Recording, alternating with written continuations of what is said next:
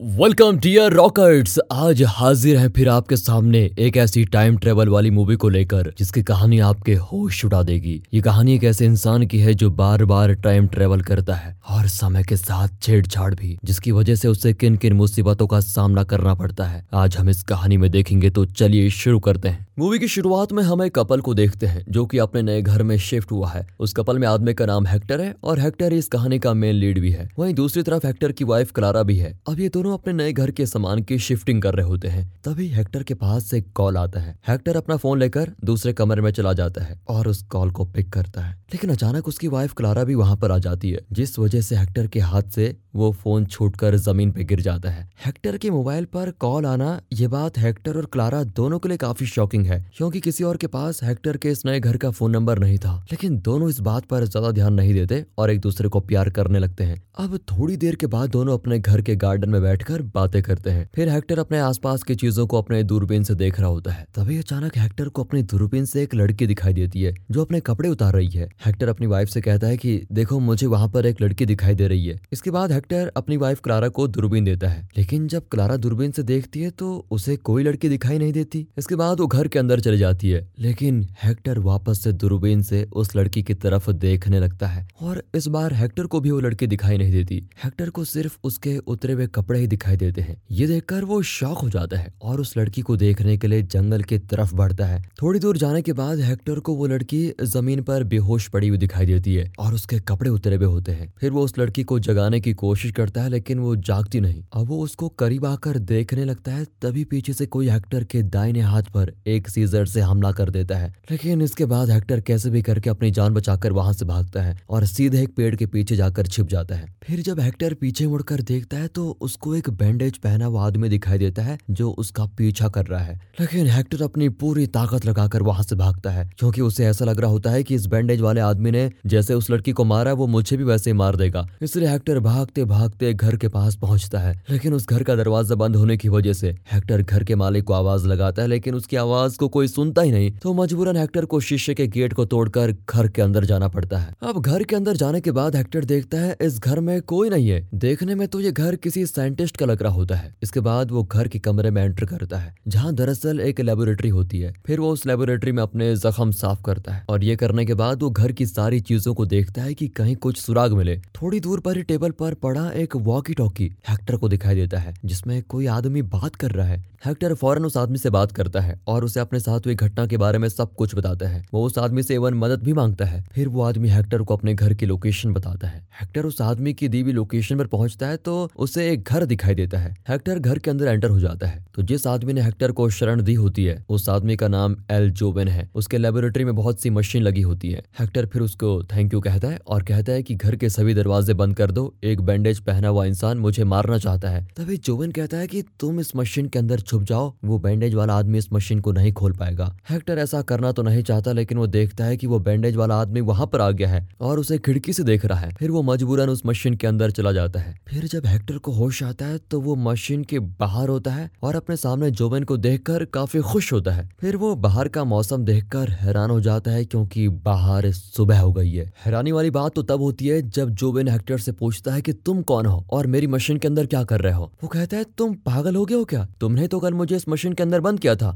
लेकिन जोबेन को हेक्टर की ये बात समझ में नहीं आती, क्योंकि उसे कुछ भी याद नहीं है कि उसने क्या किया। फिर जब हेक्टर जोबेन के घर के बाहर आता है तो जोबेन भी उसके साथ ही होता है। वो बाहर आकर अपने दूरबीन से अपने घर की तरफ़ देखता है और घर का नज़ारा देखने के बाद उसे अपनी आँखों पर यकीन ही नहीं होता, क्योंकि वो देखता है कि उसी के घर में एक दूसरा हेक्टर उसकी वाइफ कालरा के साथ घर की साफ़ सफ़ाई कर रहा है। उसे कुछ भी समझ में नहीं आता कि ये क्या हो रहा है, लेकिन जोबेन समझ जाता है कि उसकी बनाई हुई मशीन काम कर रही है और हेक्टर टाइम ट्रेवल करके एक दिन पीछे आ गया है। जोबेन हेक्टर को ये सारी बात बताता है, लेकिन हेक्टर को इस बात पर यकीन ही नहीं होता। इसके बाद वो अपने घर पर कॉल करता है, दूसरी तरफ़ से कॉल उठता है और ये वही सीन था जब हेक्टर और उसकी वाइफ अपने घर की साफ़ सफ़ाई कर रहे थे और हेक्टर के नए घर के नंबर पर किसी ने फ़ोन किया था। यानी कि वो कॉल हेक्टर ने ही फ्यूचर में जाकर पहले वाले हेक्टर को किया था। और अब जाकर हेक्टर को जोबेन की बातों पर यकीन होता है। फिर वो एक प्लान बनाता है। वो सोचता है कि अगर किसी तरह वो पहले वाले हेक्टर को मार दे तो वो अपनी वाइफ के साथ खुशी खुशी रह सकता है। लेकिन जोबेन उसे घर से बाहर न जाने की सलाह देता है। वो कहता है कि मैं मशीन के काम से बाहर जा रहा हूँ, लेकिन तुम कभी भी बाहर मत जाना क्योंकि तुम्हारे बाहर जाने से तकलीफें और बढ़ सकती हैं। लेकिन हेक्टर जोबेन की बात नहीं सुनता और जोबेन की गाड़ी लेकर हेक्टर फ़र्स्ट को मारने के लिए निकल जाता है। रास्ते में उसे वही लड़की दिखती है जिसे उसने दूरबीन से कपड़े उतारते हुए देखा था। तभी पीछे से एक रेड कार आकर हेक्टर टू की कार को ठोकर मार देती है और उसका एक्सीडेंट हो जाता है। जिसके चलते उसके सर से ब्लीडिंग होने लगती है। फिर हेक्टर टू अपने हाथ में बंदी हुई पट्टी निकालकर अपने पूरे चेहरे पर बाँध लेता है और ये बिल्कुल उसी बैंडेज वाले इंसान की तरह दिखने लगता है, जिसने हेक्टर वन पे हमला किया था। मतलब की यहाँ पर यह साफ़ ज़ाहिर था की वही बैंडेज वाला इंसान कोई और नहीं, बल्कि हेक्टर ही है, जो दूसरे टाइम जोन में ट्रेवल कर रहा है। अब जब कार का एक्सीडेंट होता है तो वो लड़की से मदद मांगने की सोचता है। उस लड़की का नाम चिका है। चिका एंबुलेंस बुलाने की कोशिश करती है, लेकिन सिग्नल न मिलने की वजह से वो ऐसा नहीं कर पाती। फिर हेक्टर टू चिका को अपनी बातों में फंसाकर उसे अपने साथ लेके जाता है और छुपके से चिका के बैग से उसकी सीजर को निकालकर अपने पास छुपा कर रख लेता है। हेक्टर टू वो सारे इंसिडेंट दोबारा से दोहराना चाहता है, ताकि वो हेक्टर वन को मार सके। अब धीरे धीरे हेक्टर की बातों से चिका को भी उस पर शक होने लगता है। और वो मौका देकर वहाँ से भाग जाती है। हेक्टर टू उसका पीछा करता है और उसको पकड़ भी लेता है। फिर वो चिका पर सीजर पॉइंट करके उसे अपने कपड़े उतारने को कहता है। चिका मजबूरी में ऐसा ही करती है और अपने कपड़े उतारने लगती है। और ये वही सीन था जब चिका को कपड़े उतरता हुआ हेक्टर वन ने अपने गार्डन से देखा था। लेकिन थोड़ी देर के बाद चिका ना दिखने की वजह से हेक्टर वन चिका को देखने के लिए जंगल की तरफ़ आता है और हेक्टर टू हेक्टर वन को आते हुए देखता है। इसी बीच मौके का फ़ायदा उठाकर चिका वहाँ से भाग जाती है। लेकिन हेक्टर टू उसे वापस से पकड़ लेता है। तभी दोनों के पैर स्लिप होने के कारण वो दोनों थोड़ी दूर नीचे गिर जाते हैं, जहाँ चिका के सर पे चोट लगने की वजह से वो बेहोश हो जाती है। फिर हेक्टर टू चिका के सारे कपड़े उतार कर उसे बेहोशी की हालत में छोड़ देता है और थोड़ी दूर जाकर छिप जाता है। उसी दौरान वहाँ पर हेक्टर वन आता है और हेक्टर टू, हेक्टर वन पर अपनी सीजर से सीधा हमला करके उसे जख्मी कर देता है। फिर उसी जख्मी हालत में हेक्टर वन भागते हुए एक घर के पास पहुँचता है। इधर हेक्टर टू, हेक्टर वन का पीछा करता है, लेकिन अचानक उसे चिका की चिल्लाने की आवाज़ आती है और वो जाकर देखने लगता है। लेकिन चिका वहाँ पर नहीं होती, जिसके बाद हेक्टर टू रात में अपने घर आता है। लेकिन तभी उस पर कोई औरत हमला कर देती है। फिर वो अपनी जान बचाकर छत पर चला जाता है और उस औरत से बचकर क्लारा को आवाज़ लगाता है और ज़ोर से कहता है कि मैं ही असली हेक्टर हूँ। लेकिन क्लारा उसको देखकर डर जाती है और वहाँ से भागने लगती है और भागते भागते क्लारा का पैर स्लिप हो जाता है। और उसकी छत से नीचे गिरकर हो जाती है मौत। हेक्टर टू अपनी बीवी को ऐसे मरता हुआ देखकर काफ़ी उदास होता है। क्लारा की मौत के बाद हेक्टर जोबेन के पास जाता है, पर इधर हेक्टर वन पहले से ही मौजूद है। हेक्टर टू हेक्टर वन को जोबेन के घर की खिड़की से देखता है और ऐसा करते हुए उसे हेक्टर वन देख लेता है। और ये वही सीन था जब हेक्टर ने उस बैंडेज वाले आदमी को देखकर डर के मारे उस टाइम मशीन में चले जाना सही समझा। अब हेक्टर टू भी जोबेन से कहता है की मुझे भी तुम्हारी मशीन यूज़ करके टाइम में पीछे जाना है। दरअसल हेक्टर टू के ऐसा करने का कारण उसकी वाइफ क्लारा होती है, क्योंकि हेक्टर टू ने अपनी वाइफ क्लारा को खो दिया था और उसे वो पास्ट में जाकर बचाना चाहता है। लेकिन जोबेन साफ़ तौर पर हेक्टर टू को पास्ट में जाने से मना कर देता है। जोबेन कहता है कि टाइम मशीन खराब हो चुकी है, जिसकी वजह से तुम टाइम ट्रेवल नहीं कर सकते।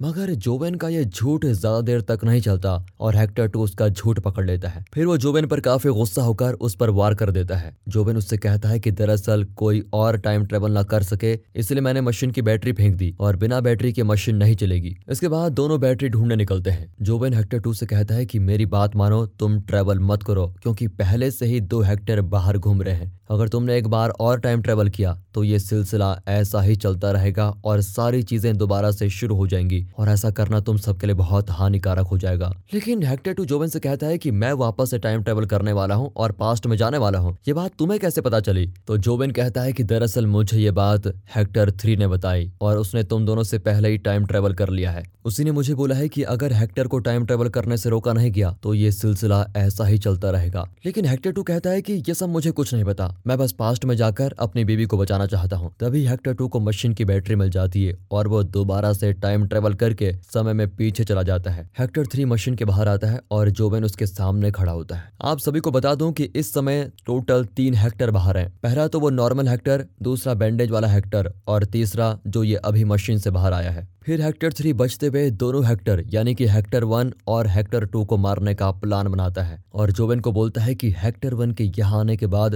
तुम उसे उलझा के रखना ताकि मैं हेक्टर टू का सफ़ाई कर सकूँ। अब हेक्टर थ्री दोनों हेक्टर को इसलिए मारना चाहता है ताकि दोनों के मरने के बाद वो आराम से अपनी बीवी के साथ रह सके। इसके बाद हेक्टर थ्री फ़ौरन ही एक दूसरी रेड कलर की गाड़ी लेकर निकल जाता है। दरअसल ये वही गाड़ी होती है जिसने पास्ट में हेक्टर टू की कार पे ठोकर मारी थी और हेक्टर टू की कार का एक्सीडेंट हुआ था। अब हेक्टर थ्री सड़क के किनारे लगी हेक्टर टू की गाड़ी को धक्का मार देता है, जिससे कार में मौजूद हेक्टर टू बहुत बुरी तरह से जख्मी होता है। लेकिन ऐसा करने के बाद हेक्टर थ्री अपनी भी गाड़ी नहीं संभाल पाता और वो अपनी कार को एक पेड़ में ले जाकर ठोक देता है। और अब तो हेक्टर थ्री भी काफ़ी जख्मी हो चुका है। यहाँ हेक्टर थ्री को यह एहसास होता है कि उसकी गलती की वजह से ये सब कुछ हो रहा है। फिर वो जोबेन को कॉल करके कहता है कि हेक्टर टू को किसी भी तरह से टाइम ट्रेवल करने से रोकना होगा। नहीं तो ये सीरीज़ ऐसे ही चलती रहेगी और इसका एंडिंग कभी नहीं होगा। तभी हेक्टर थ्री को रास्ते से गुजर रही चिका दिखाई देती है, जो उसी रास्ते से जा रही थी। वो हेक्टर थ्री को देखकर घबरा जाती है और ज़ोर से चिल्लाती है। यहाँ हम देखते हैं कि पास्ट में यही चिल्लाने की आवाज़ उस बैंडेज वाले हेक्टर यानी कि हेक्टर टू ने सुनी थी।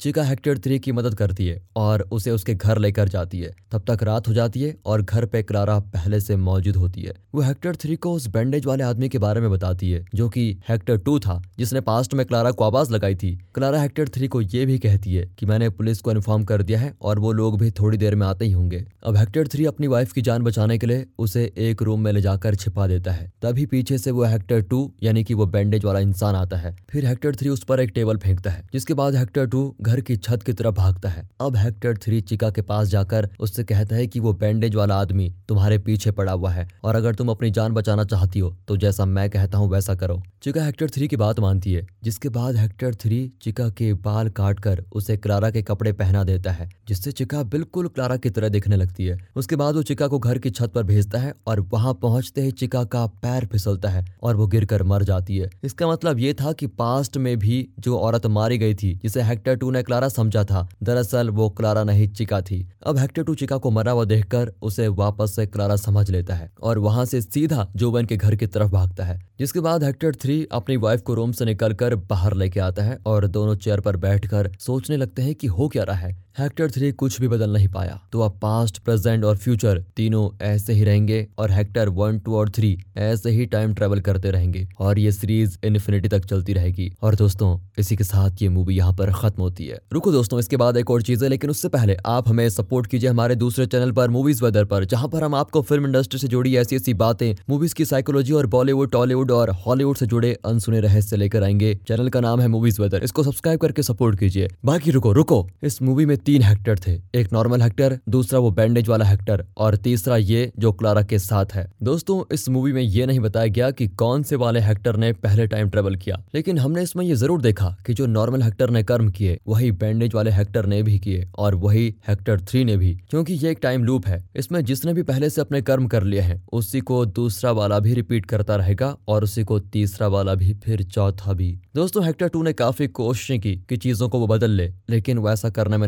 नाकामयाब रहा। इसीलिए हेक्टर थ्री ने अपना बचा हुआ समय क्लारा के साथ बिताने का सोचा, क्योंकि उसे पता था हेक्टर टू थोड़ी देर बाद टाइम ट्रेवल करेगा और उसकी जगह ले लेगा और फिर से चीज़ें चेंज हो जाएँगी और टाइम ट्रेवल ऐसा ही चलता रहेगा। बाकी दोस्तों, अगर आपको मूवी यूनिक लगी हो एक्सप्लेनेशन अच्छा लगा हो तो लाइक कीजिए चैनल को सब्सक्राइब मिलते हैं अगली वीडियो में, तब तक के लिए गुड बाय अपना ख्याल रखें and finally thanks for watching